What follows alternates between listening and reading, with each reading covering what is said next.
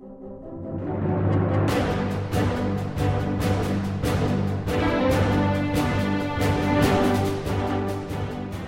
to the Verse by Verse podcast, a ministry of the Friendship Congregational Bible Church. I'm Richard Church, the teacher on Verse by Verse, and I'm glad you've joined with us today as we study together God's infallible Word, verse by verse.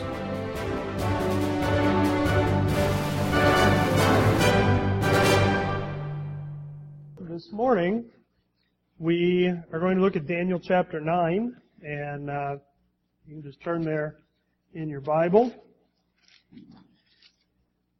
Daniel 9 is uh, really a key prophetic passage in all of the Bible, and it's also one of the most precise prophetic passages in all of the Bible. You know, there's many, many uh, uh, prophetic things that God gave where He tells what's going to happen, but it's not it's not always very clear when it's going to happen or you know some of those things. But here in, in Daniel 9, we have a prophetic passage that not only tells what is going to happen, it also gives a lot of, a lot of time periods. Okay?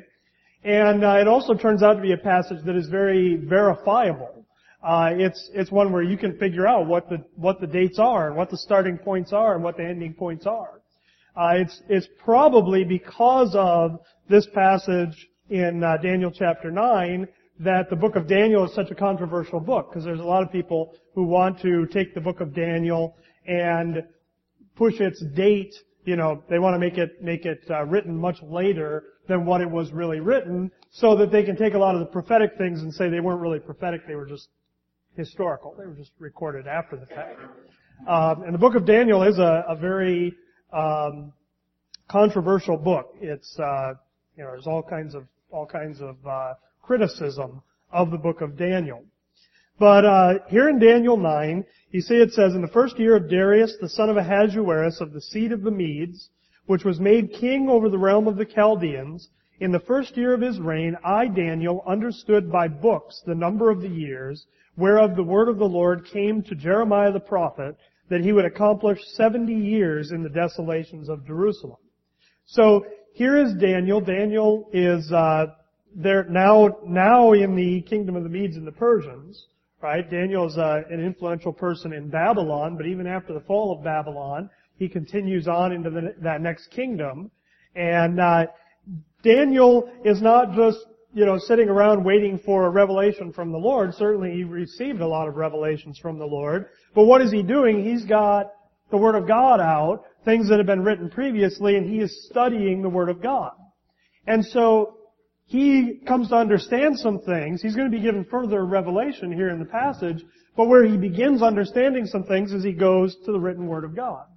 And he says specifically that he is, is, uh, um, reading, he said he understood by books the number of the years whereof the word of the Lord came to Jeremiah the prophet. Alright, so, uh, to the, to the Bible student, when you read something like that, that should be a cue to you. I need to go into Jeremiah and I need to figure out what Daniel's talking about. Uh, where in Jeremiah did it talk about the number of the years? What you know, what what's that a reference to? And uh, that passage that he's referring to is in Jeremiah chapter 25. Jeremiah 25 and verse 1 says, The word that came to Jeremiah concerning all the people of Judah in the fourth year of Jehoiakim, the son of Josiah, king of Judah, that was the first year of Nebuchadrezzar, king of Babylon, the which Jeremiah the prophet spake unto all the people of Judah and all the inhabitants of Jerusalem, saying from the thirteenth year of Josiah, the son of Amon, king of Judah, even unto this day, that is the three and twentieth year, the word of the Lord hath come unto me, and I have spoken unto you, rising early and speaking, but ye have not hearkened. And uh, Jeremiah calls on, on the people to repent, and he warns them of what is to come. And if you come down to verse, uh, look at look at uh, verse nine. He says, Behold, I will send and take all the families of the north, saith the Lord, and Nebuchadrezzar the king of Babylon, my servant, and will bring him against this land and against the inhabitants thereof and against all these nations round about, and will utterly destroy them and make them an astonishment and an hissing and perpetual desolations.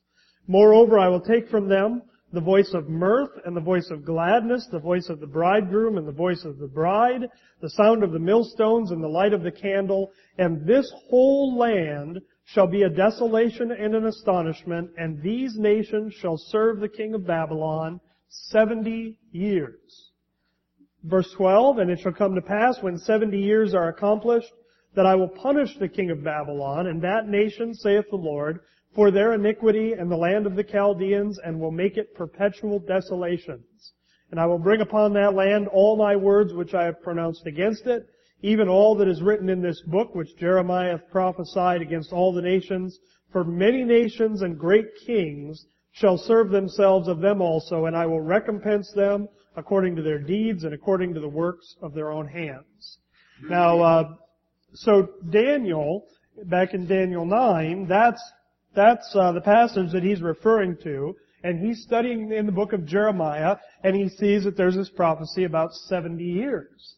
And Daniel starts to count up the years, and he realizes they're, they're uh, close to the end of those 70 years.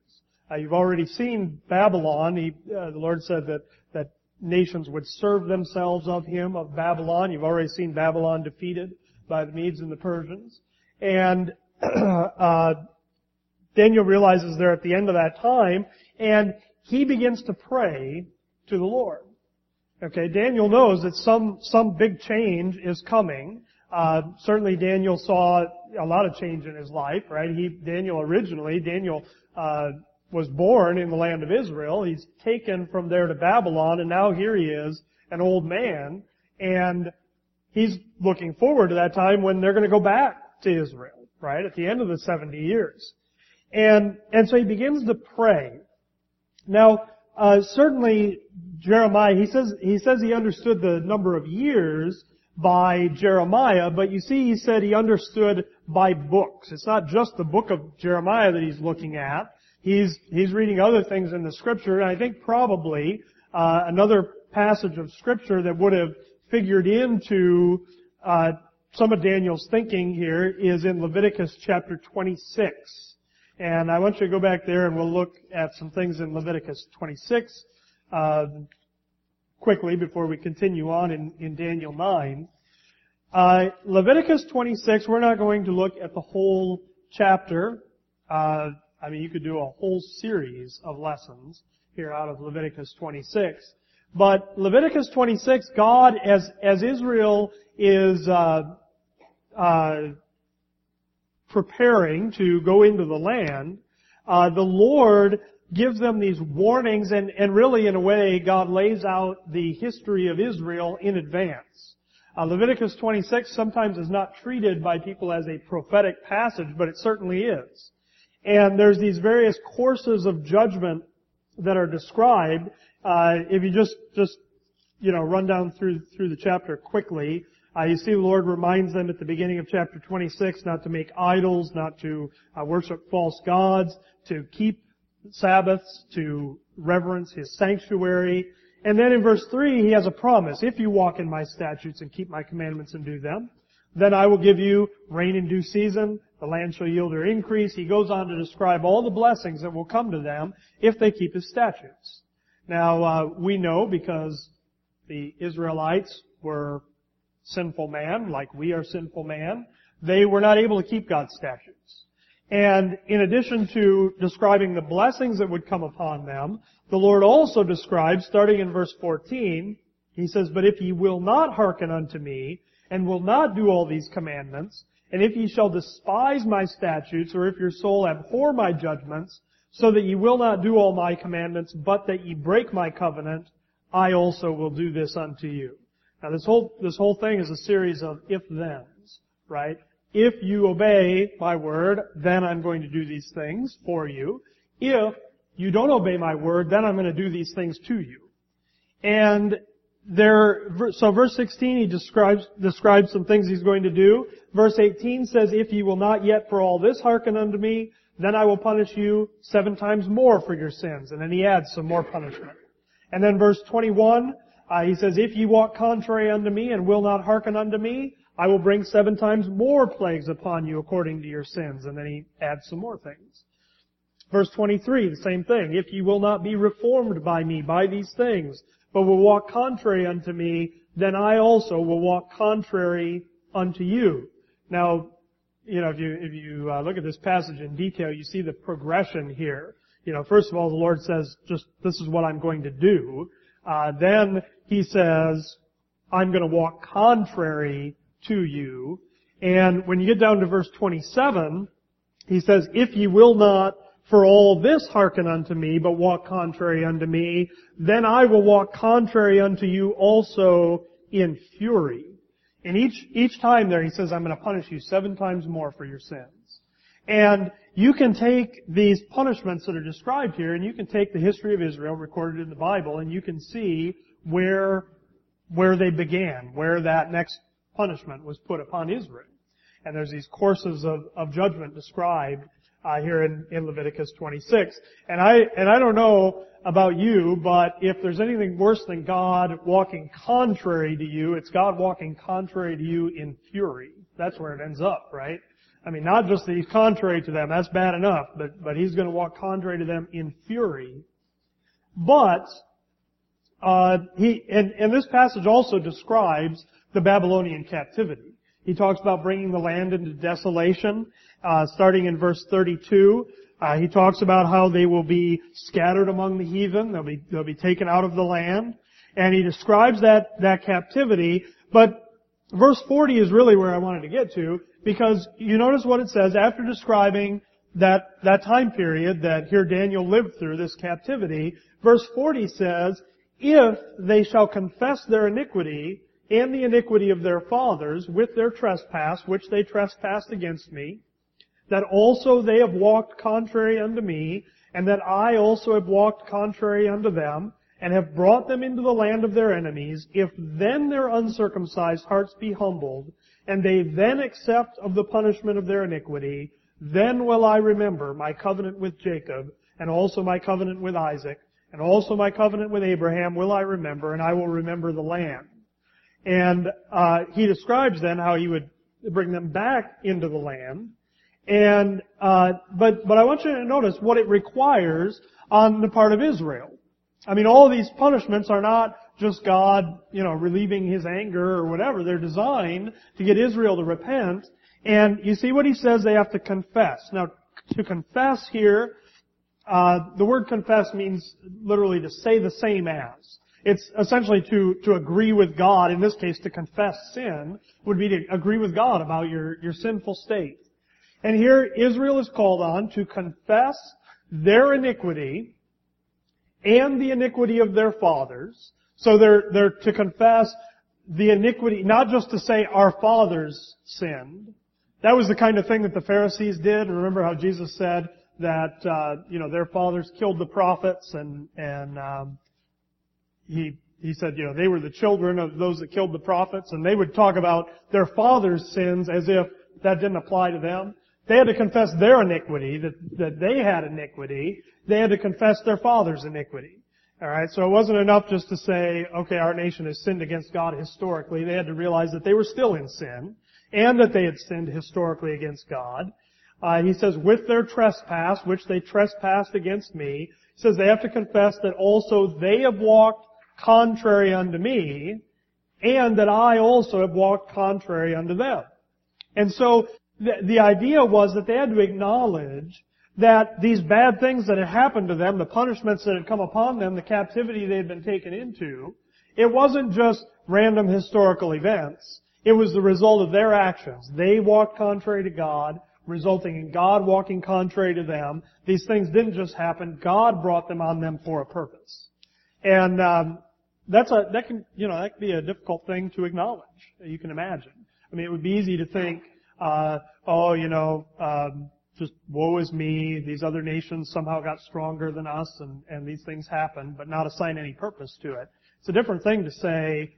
We deserved all of this. God brought it on us. He He caused it because we walked contrary to Him, and that's what He that's what He calls on them here to uh, confess and, and to repent. They're to be humbled uh, and they are to accept the punishment of their iniquity. Not, not just they acknowledge that God has punished them, but to say, we deserve the punishment. God was right. Uh, this isn't some some uh, unjust thing that God has caused to come on us. Uh, we don't need to to you know blame blame God in the sense of thinking He's being unfair or whatever, but to accept the punishment, say this was what we deserved. Right? That's what He calls on Israel to do there here in, in Leviticus 26 after that captivity that'll result in God remembering the covenant, bringing them back into the land, and, and bringing blessing on them again. Uh, now this end part of Levit- Leviticus 26 really is not finally fulfilled until you get to the second coming of Christ and the, the bringing in of the kingdom. But in Daniel, I want you to notice what, what Daniel does here in Daniel 9. So, Daniel understands the years. He looks at the calendar. He sees where he's at in, in the flow of history. And he says in verse 3, I set my face unto the Lord God to seek by prayer and supplications with fasting and sackcloth and ashes. And notice what Daniel prays. He says, I prayed unto the Lord my God and made my confession and said, O Lord, the great and dreadful God, keeping the covenant and mercy to them that love him and to them that keep his commandments. We have sinned and have committed iniquity and have done wickedly and have rebelled even by departing from thy precepts and from thy judgments. Neither have we hearkened unto thy servants the prophets which spake in thy name to our kings, our princes, and our fathers, and to all the people of the land. Now, uh, understand that the confession that is taking place here, it's not, it's not Daniel listing his sins and confessing them and asking God for forgiveness, right? This is, he's, he's confessing the sins of the nation, right? Um, you know, Daniel here was somebody who did listen to the prophets, right? He started this chapter by reading Jeremiah the prophet. But he's saying, we as a nation, we haven't listened to your prophets. We haven't obeyed your voice. Verse 7, O Lord, righteousness belongeth unto thee, but unto us confusion of faces, as at this day, to the men of Judah and to the inhabitants of Jerusalem, and unto all Israel that are near and that are far off, through all the countries whither thou hast driven them, because of their trespass that they have trespassed against thee. These things didn't just happen, Daniel says. You've driven Israel into these nations because of their trespass which they trespassed against you. O Lord, to us belongeth confusion of face, to our kings, to our princes, to our fathers, because we have sinned against thee. To the Lord our God belong mercies and forgivenesses, though we have rebelled against him. Neither have we obeyed the voice of the Lord our God to walk in his laws which he set before us by his servants the prophets. Yea, all Israel have transgressed thy law even by departing that they might not obey thy voice. Therefore the curse is poured upon us and the oath that is written in the law of Moses, the servant of God, because we have sinned against him. Now I think here when he talks about the oath that is written in the law of Moses, um, he's probably referring to Leviticus 26 right? He's referring to the fact that God said, if you don't obey, these are the things that are going to happen. And Daniel says, all those things have happened, and it was, it was just according to what God said was going to happen in the law of Moses. Verse 12, and he hath confirmed his words which he spake against us and against our judges, that judged us by bringing upon us a great evil, for under the whole heaven hath not been done as hath been done upon Jerusalem.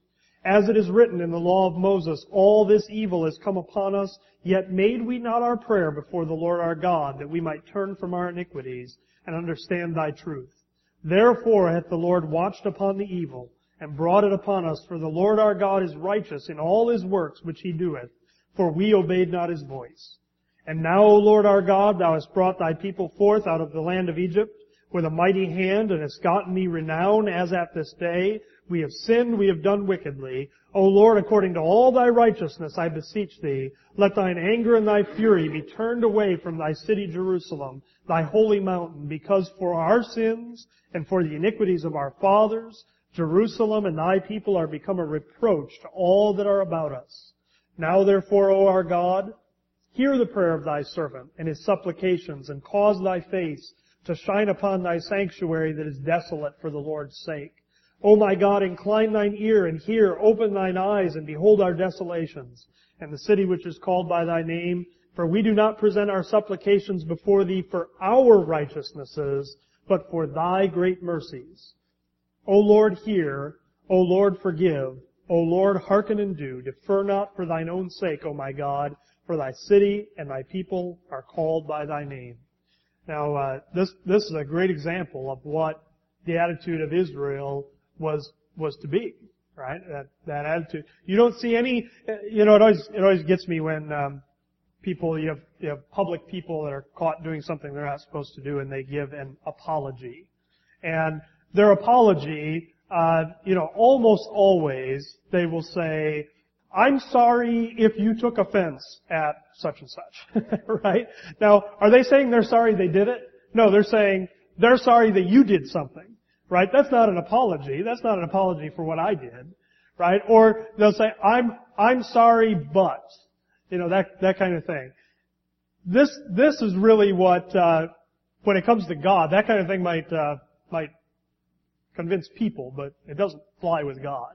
You don't see any of that here with Daniel. He doesn't say, we've sinned, but. He doesn't say, uh, you know, we're, we're sorry that you took offense at our sin. He says, we're wicked and evil. We've sinned against you. We deserve everything we've gotten.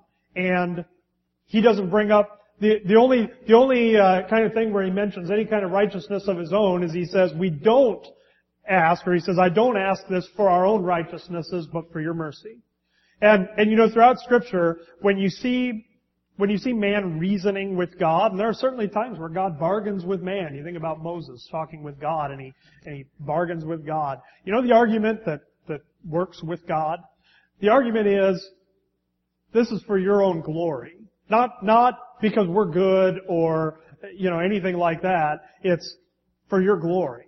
Now, you understand in any of those kind of bargaining arrangements, uh, God already knows the outcome when when uh, God talks with Moses there and that kind of thing. When Moses says, when God says He's going to destroy Israel uh, when they're out in the wilderness because of their sin, Moses doesn't say, "Oh, you know, they're kind of good. They're not they're not bad enough to deserve your your judgment." What he says is, he says, "What are all these other nations going to think if you brought us out of Egypt just to destroy us in the wilderness?" Right? He appeals to to God's own glory and, and His own uh, name, the reputation of His name. And uh, Daniel does a little bit to that, of that here as well. Uh, but you see, he says it's for God's glory. He just appeals to God's mercy. Uh, he doesn't, he doesn't try to present that there's anything good about Israel that ought to cause God to change what he's doing toward them, but he appeals to God's mercy. And, and he appears, appeals to, uh, the, the glory that is due to him. And so there you have Daniel's prayer, and it's really just a, a, direct fulfillment. It's exactly what God said Israel was to do in Leviticus 26. Right? So he's, Daniel's putting these things together, and he, and he knows what, uh, he knows where they're at in history. Verse 20, it says, And whiles I was speaking and praying and confessing my sin and the sin of my people Israel, and presenting my supplication before the Lord my God for the holy mountain of my God, Yea, whiles I was speaking in prayer, even the man Gabriel, whom I had seen in the vision at the beginning, being caused to fly swiftly, touched me about the time of the evening oblation. And he informed me and talked with me and said, O Daniel, I am now come forth to give thee skill and understanding. You see, Daniel realizes that he is close to a, a, a point in history where God's going to be doing something different. For 70 years, He's been dealing with Israel in a certain way. They've been carried into captivity. The land has been, been in desolation. Daniel realizes that's about to change. And here God responds to, to Daniel's prayer. Daniel isn't asking, he doesn't ask anywhere in his prayer for more revelation or more understanding. Um, he just, you know, prays based on the understanding he has there from Jeremiah.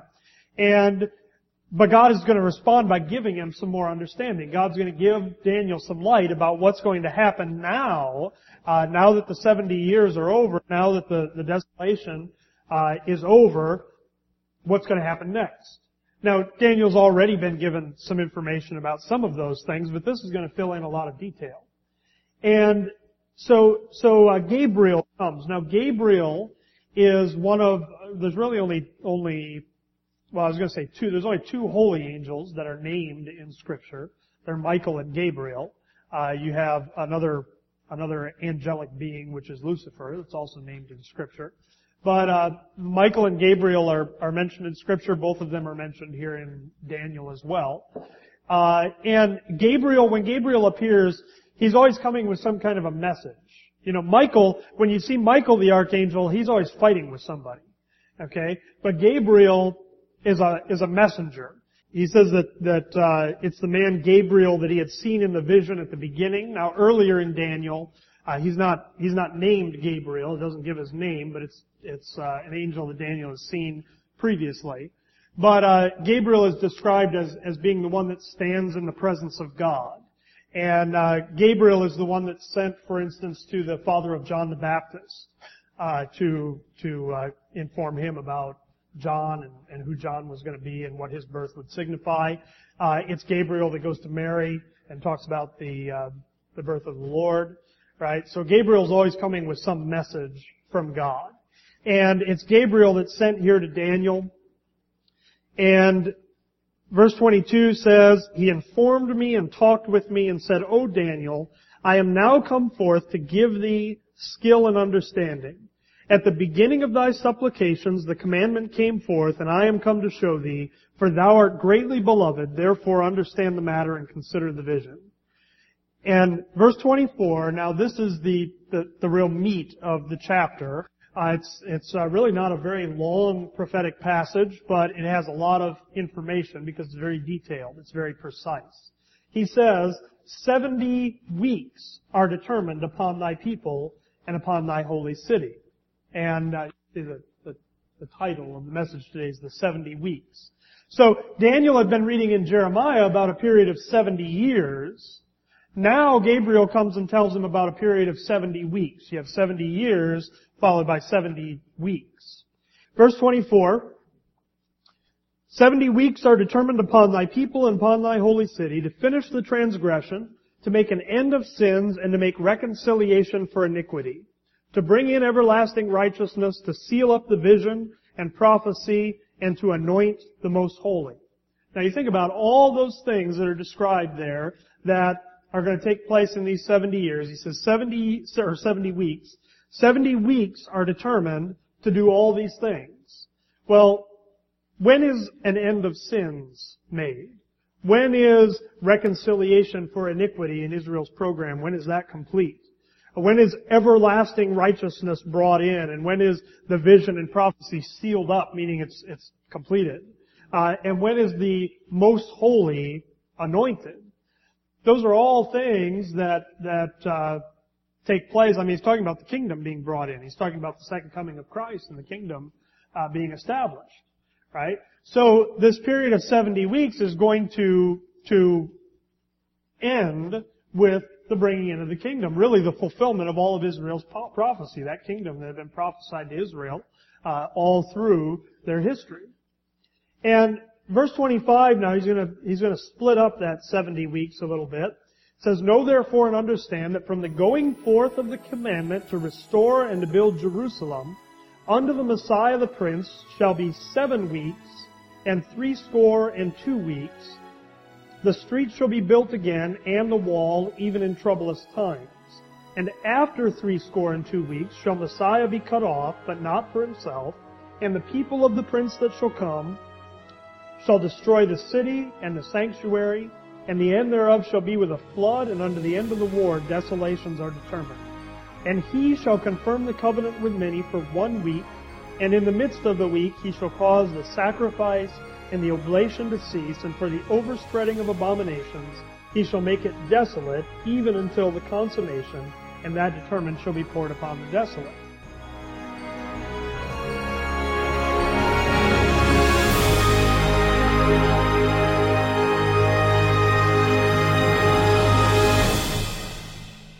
Hi, I'm Richard Church, the teacher here on Verse by Verse.